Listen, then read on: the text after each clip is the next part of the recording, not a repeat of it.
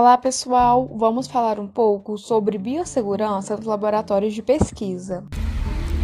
Biossegurança consiste em um conjunto de medidas e procedimentos técnicos necessários para a manipulação de agentes e materiais biológicos, capaz de prevenir, reduzir, controlar e eliminar os riscos inerentes às atividades que possam comprometer a saúde humana, animal e vegetal, bem como o meio ambiente.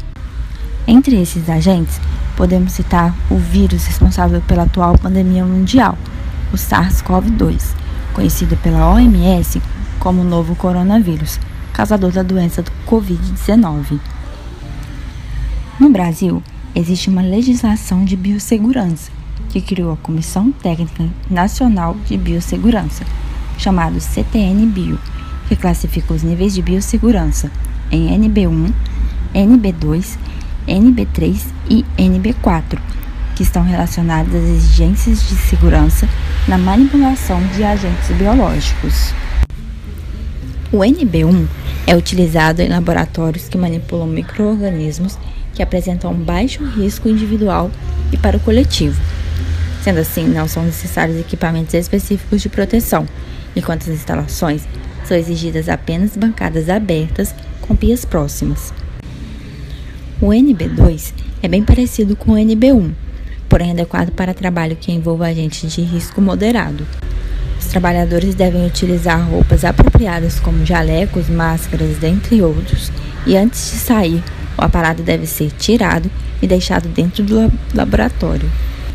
Ao se manipular um certo tipo de agente, deve haver um aviso sinalizando o risco, identificando o agente e o nome do pesquisador principal, endereço completo e diferentes possibilidades de localizá-lo, ou outra pessoa responsável.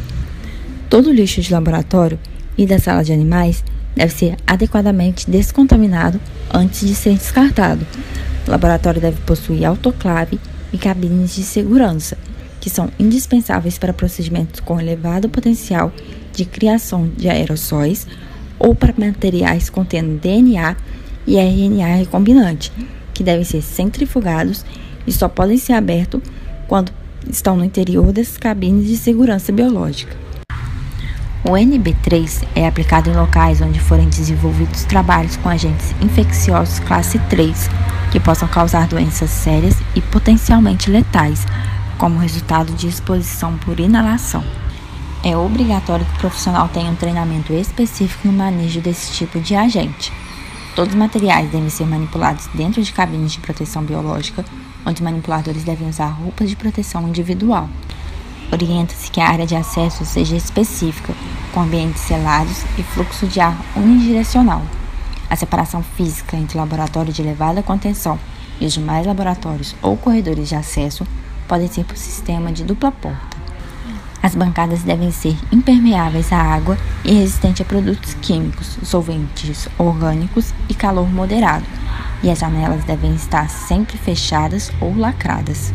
Além do uso completo de EPI, incluindo máscaras faciais apropriadas ou respiradores na sala onde são manipulados animais de experimentação, todos eles devem ser descontaminados antes de serem descartados ou levados à lavanderia além de não poderem ser utilizados em ambientes externos.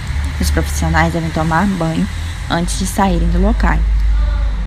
Quanto aos animais, devem ser mantidos em sistema de confinamento parcial.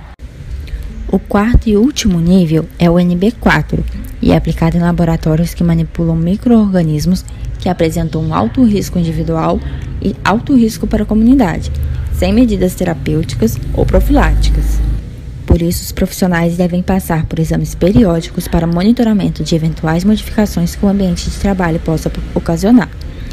Devem ser estabelecidas as medidas referentes ao NB3, além de algumas outras, como o próprio laboratório ser separado ou em área claramente demarcada e isolada. Substâncias indispensáveis à saúde, como os medicamentos e as vacinas, precisam passar por estudos e procedimentos científicos para serem testados, para isso, é necessário o uso de animais, por se tratarem de modelos mais parecidos com os humanos. Para que as pesquisas em busca de vacinas sejam feitas, é necessário que tenha uma ampla gama de medidas de biossegurança. Agora, se tratando de vacinas para o Covid-19, as medidas de biossegurança devem ser redobradas, onde o profissional possa garantir sua segurança durante todas as etapas. É necessário a recomendação de biossegurança para os profissionais, tendo em vista os cuidados laboratoriais, não usar adornos, higienizar frequentemente as mãos, utilizar equipamentos de proteção individual, as máscaras, protetor facial, jaleco, traje, calçado fechados, luvas, toucas e óculos de proteção. Remover a barba, no caso dos homens, e manter os cabelos protegidos e presos. Cuidado com as luvas, os trajes de proteção corporal e os jalecos sempre abotoados até em cima. Existem mais de 120 vacinas sendo estudadas em todo o mundo. Oito delas estão em estágio de teste clínico. No Brasil, existem duas vacinas sendo desenvolvidas, incluídas no rol de substâncias que a Organização Mundial da Saúde listou como mais promissoras e estão na, nas mãos de pesquisadores da Universidade Federal de Minas Gerais, a UFMG. Elas estão na fase de desenvolvimento em bancada e a previsão para que sejam testadas clinicamente é no fim de 2021. Essas vacinas estão na fase de desenvolvimento, ou seja, na elaboração do conceito do produto, para posteriormente seguir para o teste pré-clínico, realizado em animais, e para o clínico, quando é testado em humanos.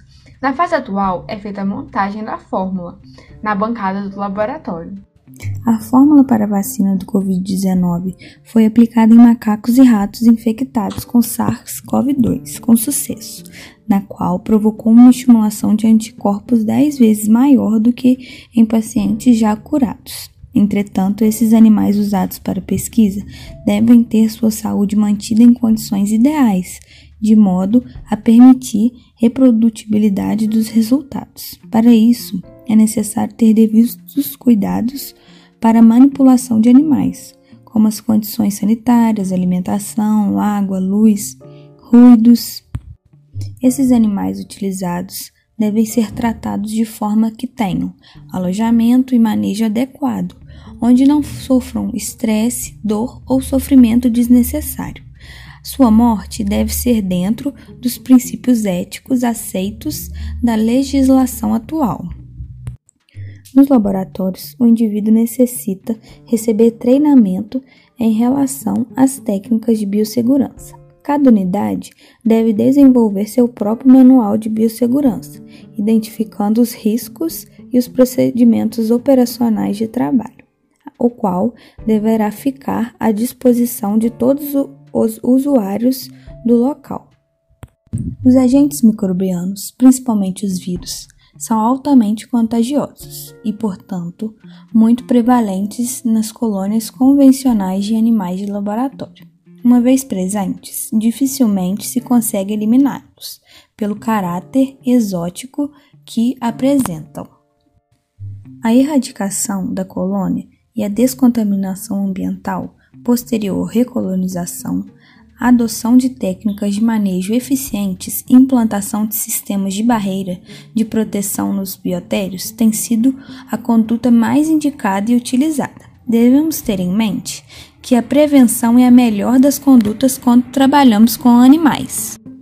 Nos biotérios convencionais, os agentes infecciosos podem ser introduzidos numa colônia e transmitidos de várias maneiras para os animais de laboratório através dos materiais, objetos e equipamentos contaminados que entram nas áreas de criação, por meio de vetores mecânicos ou biológicos, como insetos, pela introdução nos biotérios de animais oriundos de colônias contaminadas.